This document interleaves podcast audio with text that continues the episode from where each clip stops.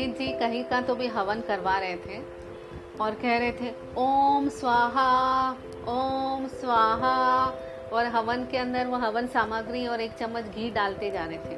पर वो एक चम्मच घी हवन में तो डाल रहे थे और खुद के एक डिब्बे में भी डाल रहे थे। एक चम्मच घी हवन में, एक चम्मच घी उनके डिब्बे में।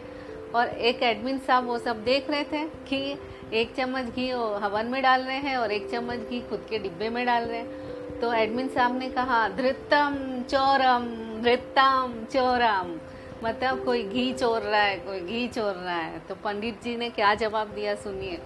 पंडित जी ने बोला, पुत्रम ना शोरम, पुत्रम ना शोरम, आधा तोरम, आधा मोरम। मतलब समझा आपको कि पुत्र, शोर मत मज़ा, आधा तेरा है, आधा मेरा है। तो देखे कितने फनी पंडित जी है। तो आपको कैसा लगा मेरा ये जोक्स का वीडियो अगर आपको अच्छा लगा तो प्लीज़ लाइक शेयर और सब्सक्राइब ज़रूर करें और मेरे स्वहम चैनल को ज़रूर ज़रूर से सब्सक्राइब करना ना भूलें। और हमेशा हँसते रहिए, मुस्कुराते रहिए। Good bye India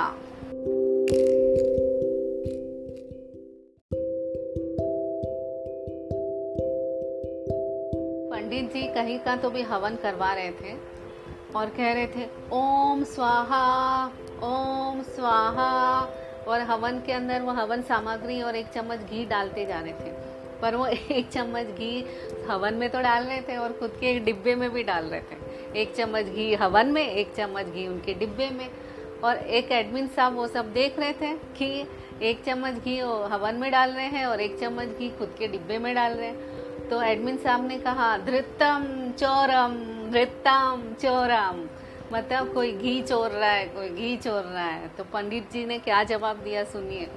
पंडित जी ने बोला, पुत्रम ना शोरम, पुत्रम ना शोरम, आधा तोरम, आधा मोरम।